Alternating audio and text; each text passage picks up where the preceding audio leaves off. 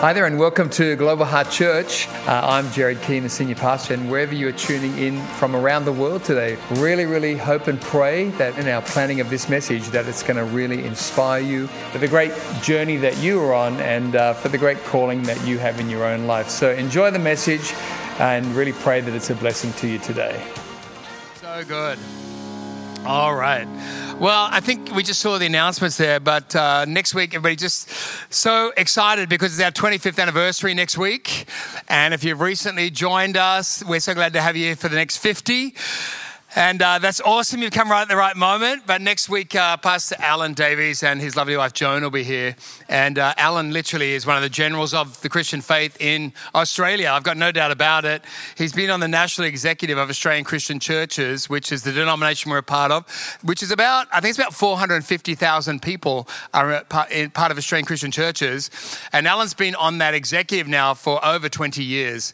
So, and uh, been a pastor at Faith Christian Centre in Melbourne. He's uh, Uh, now handed that church over to a younger Matt Hines, which is awesome.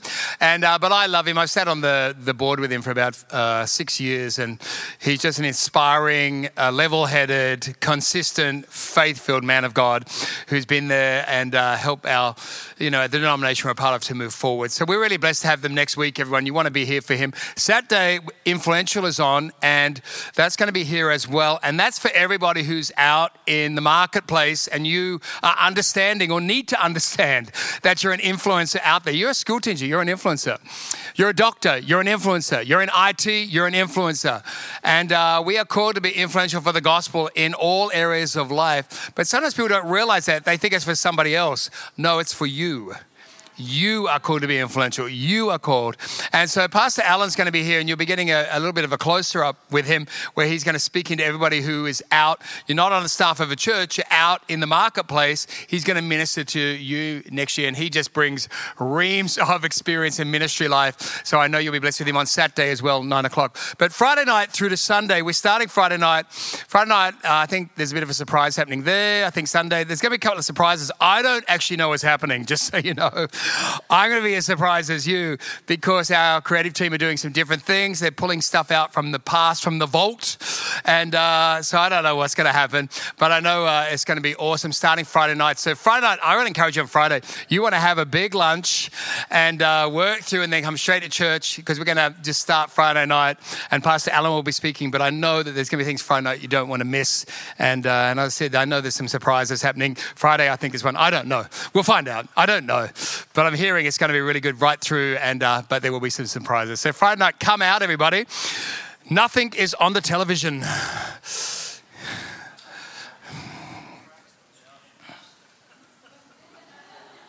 Friday night's the place to be and uh, be in God's house. So we love it. And every Friday, actually. So I've been going to Friday nights for 35 years, I think. 35 years, Friday night church, and it's the best. So I would love to have you there. Also, can I just encourage you to next week uh, with our guests here too? Just remember too, they're flying in from Melbourne. Can you just aim everybody to honor them coming? Let's be in church on time. And if you're parents with children, can I encourage you aim to be here half an hour early so you can settle your kids in and be in church? Nothing worse to have guests fly in from somewhere around the world and then we all live 10 minutes away and we get here late. Like, is there anything worse? No, there's not. There's not. So let's honor our guests and say, right, I'm going to be there honoring them and uh, be early. And also to our team who sets up at 6 o'clock and 5.30 in the morning, it's great to be on time to church to say, hey, thanks for doing that. And I'm going to honor all your hard work, production team, worship team, everybody else by being here on time. So just remember that's really, really powerful. In Jesus' name.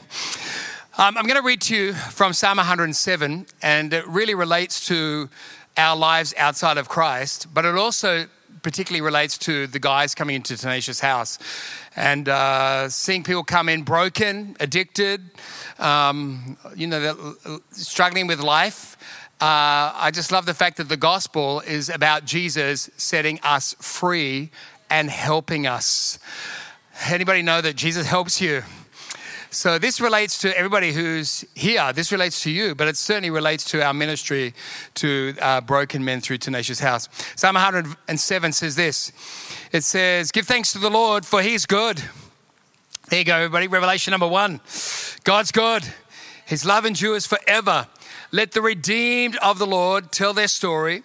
Those who redeemed from the land of the foe, that's the enemy, those who gathered from the lands, from east and west, from north and south.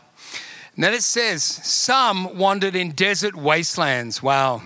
Finding no way to a city where they could settle, they were hungry and thirsty, their lives ebbed away. Then they cried out to the Lord in their trouble, and He delivered them from their distress. He led them by a straight way to a city where they could settle. Let's give thanks to the Lord for his unfailing love and his wonderful deeds for mankind. For he satisfies the thirsty and fills the hungry with good things. Everybody, that's the God we serve. And I know this morning there'll be people in our church this morning who've come and you're wandering in a desert wasteland. It might be a relational one. It's not, it's not like just, you know, bits of old tin out in the sand. It's, it's no, a relational one. You're like, I'm in a wasteland. Guess what? God wants to begin to restore and begin to heal and begin to, you know, do something fresh. You're like, it's a wasteland. No, no. Let Jesus in on it. And the Bible tells us in the scripture that the will of God for you and I serving God is thanksgiving. It's thankful, thankfulness. If you want to break the power of the enemy over your life and you're coming from a broken life and a broken background, and by the way, if you're newly saved, listen, the way to get your life healed, the way to get a breakthrough in your job, the way to get a breakthrough in your business, the way to get a breakthrough in your marriage, the way to get a breakthrough with your kids, the way to get a breakthrough as a Christian is to begin to thank God. It's to begin to thank God. It's to begin to thank Him. Not talk about your problem forever, not talk about people forever, but begin to say, Lord, I thank you. Lord, I begin, uh, Lord, I thank you that even when I can't see it, you're at work. Even when I'm not feeling it, God, you are doing something. Lord, right now I got a wasteland happening here. Lord, I give you my wasteland, whatever that is, and uh, and you and say, Lord, I'm thanking you that you're going to work something good there. Maybe, and also the Bible talks about hungry, and I, I think hungry for food is not usually the issue here in Perth too much. It still is for some people, but it's more the hungry of the heart.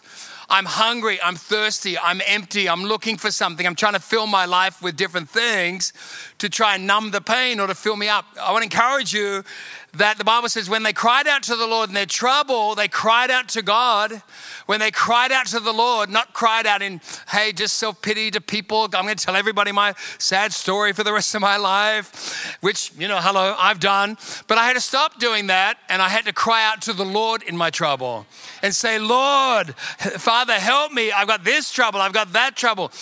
God is very good with your troubles. God is very good with your troubles, but He's just waiting for you to cry out and give them to Him. Come on, give your troubles to the Lord. Can somebody say amen? Come on, can someone say amen? And I love it. Last part was give thanks to the Lord for his unfailing love. God's love will not fail you. God doesn't get in a mood, everybody. You're like, does God get moody with me? No, we get moody with Him. God doesn't get in a mood. He's not up and down on a roller coaster. We need to say, Jesus, help us to be like you because we get on these emotional roller coasters, we get moody, and we're going to say, Lord, help me not get moody. Help me to get stable. Help me to get consistent, Jesus. Help me to be like you, Lord. Uh, thank you, God, that you don't get in a mood with me and that your love for me is unfailing. How good is that? You know, for everybody getting baptized today and for all of us who are been baptized or and everybody who's not yet baptized, I just want to read to you what the Bible says in Colossians about that. So I think we'll have it on the screen for you, which should be great. So in Colossians chapter 2, everybody in the New King James Version, it says this it says, You therefore, have received Christ Jesus the Lord.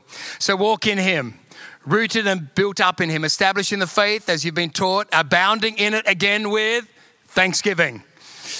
Beware lest anyone cheat you through philosophy and empty deceit, according to the tradition of men, according to the basic principles of the world, and not according to Christ. For in him, in Jesus Christ, dwells all the fullness of the Godhead bodily and you are complete in him who is the head of all principality and power. In him you were also circumcised with a circumcision made without hands. That's talking about circumcision of our heart. By putting off the body of the sins of the flesh by the circumcision of Christ. We were buried with him in baptism, in which you were also raised with him through faith in the working of God. God who raised him from the dead And you, being dead in your trespasses and the uncircumcision of your flesh, he has made you now alive together with him. And having forgiven you all your trespasses. Boom. Wow. The Bible telling us there, God has now forgiven us when we repent of our sins, when we turn to Him, when we're baptized, He's forgiven us all of our trespasses. And I love it. The Bible actually says He throws your sins as far as the east is from the west and remembers them no more. So God has forgiven you when you give your sins to Him. And the Bible again telling us your life's been buried in Christ. Buried. Everybody, the old you, when you become a Christian, when you're baptized, leave the old you buried. Stop going and digging up the old girl. or the old, or the old, I need to say the old man. Dig up the old you. No, leave the old life buried and set your focus sharply, strongly that I'm going to now walk and follow Jesus Christ. Come on. And then it says, abounding with thanksgiving. When's the last time you told somebody God's been good to you? When's the last time you told the person you're married to, God is good, let's praise Him anyway? When's the last time you had a problem and you said to your friend, I'm not gonna look at the problem, I'm gonna begin to thank God? Everybody, the breakthrough, again, as the scripture tells us in Colossians, is in a thankful spirit and a thankful heart. Can I encourage you? Don't get familiar with God. Don't get familiar with God's house. I've been in church 42 years, got saved 42 years ago. And every week I still work on don't get familiar. Don't get familiar with God. Don't get familiar with church. Don't take people for granted. Don't take God for granted. Don't take God's people for granted. I'm like, no, no, no. That person's there by God's design. That person's there by God's plan. That person God put there, don't get familiar with them. Why can't I get familiar with them? Because I'll lock up God's miracle to me through them. God is trying to do a miracle through people. He's trying to do a miracle through them. But we saw with Jesus, I think it's Mark 6, where Jesus, uh, the Son of God, was trying to do miracles. And the Bible says he could do no miracles there except for a couple of small things because the people were familiar with him. Oh, that's right. You're Jesus. We know you. You live in Currambine. Oh, that's right. And you work with your hands doing woodwork. And they dismissed the Son of God because he was local. Everybody, do not dismiss God, his house, or people around you because you may just be missing the miracles and you don't realize it's actually because of how you're approaching it. Even next week, for me, 42 years saved, Pastor Alan's in the house with Joan. I'm like, wow, divine moment. Divine moment. I'm like, not, oh, wow, wonder what else is on the telly or wonder what's happening with the sport. I'm like, divine moment, everything else goes there. That can all wait. Not going to be familiar with God, Alan, Joan, the 25th anniversary. I'm like, I'm there because I, it's a divine moment. Divine moments come and go. And there's some people glean them and other people like, what happened? Don't be in the what happened crew. Be in the crew who I'm prepped for the divine moment. I'm prepped, God, to honor you. I'm, pre- I'm, I'm, I'm prepped by losing familiarity. Familiarity. We need to look around and go, hang on, those people are not from you, they're from God. And have a hello, thankfulness about it in Jesus' name. You know, this is for everybody being baptized as well again today. The Bible talks about how in John chapter 4, Jesus is with the disciples and they're like, hey, we need to get you to eat, Rabbi, in verse 31. And then he says in verse 34, I don't need to eat, guys. He says basically, my food is to do the will of him who sent me and to accomplish his work. Do not say these are there are yet four months, then comes the harvest. Look, I tell you, lift up your eyes and see that the fields are white for harvest. So Jesus, right? They're thinking he needs to eat and drink, and he probably did, but he says, I need to let you know the real reality for me is that my food, what is nourishing my soul, what is nourishing my life, what is bringing me alive, what is keeping me young is doing the will of God. Can I encourage everybody, do the will of God? If you want to be alive, do the will of God. If you want to have God's life force flowing through you, do the will of God. And what is the will of God? Everybody getting baptized, here's the will of God that you become a soul winner for Christ that you set out that, Lord, I'm going to tell my story and uh, I'm going to give the gospel. I had a guy doing some paint work and I'm thinking, why is that guy taking so long doing the painting? What's happening in me? Slow down doing this paint work. This is in the last week. And then I go out and found the reason why. Here is my life. Here's my wife staying there giving him purpose driven life, her message Bible. I'm like, love, I'm trying to get the building paint, uh, the door painted. I, I went to say that. I stopped myself because my wife was there giving eternal life away. 40 years later, she's like, hang on a minute, somebody's painting the back door. Let's give him the gospel. He, he went off with her message Bible and purpose driven life. Everybody, that's what you're called to do. That's what you're called to do. That's what you're called to do. That's what you're called to do. Don't be asleep. Jesus says, hang on to people. He's trying to say to the disciples then, how much more now, 2,000 years later, Jesus saying, listen, the harvest is ripe. The harvest is ripe. People are desperate. People are anxious. People are sad. People are lost. People are confused. And Jesus goes, listen, I put you there. I put you there. I put you there. I put you there. I put you there. I put you there. I put you there. I put you there. Baptizees, I put you there. Jesus says, I put you in that family. I put you in those friendships. I put you there.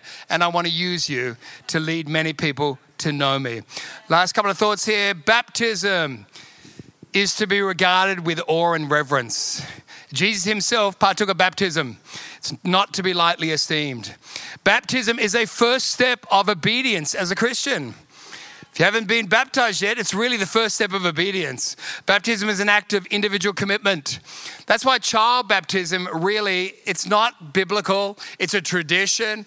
I was splashed as a baby. Where's all the splash people? But Jesus was baptized as an adult, and really that was his individual commitment to even then in the act of submission to the Father. And so we need to realize that um, babies can't make that decision. I was really being a roboted into the church. No, the power is when I turned from my sin, my old life, and said, Jesus, I'm going to follow you now. And then water baptism was an outward significa- uh, outwardly signifying that I had in and inwardly turned to Christ. So, baptism is a testimony to the fact that inward transformation has taken place and is now taking place. Baptism, baptism represents our dying to sin, the world, and self. Wow.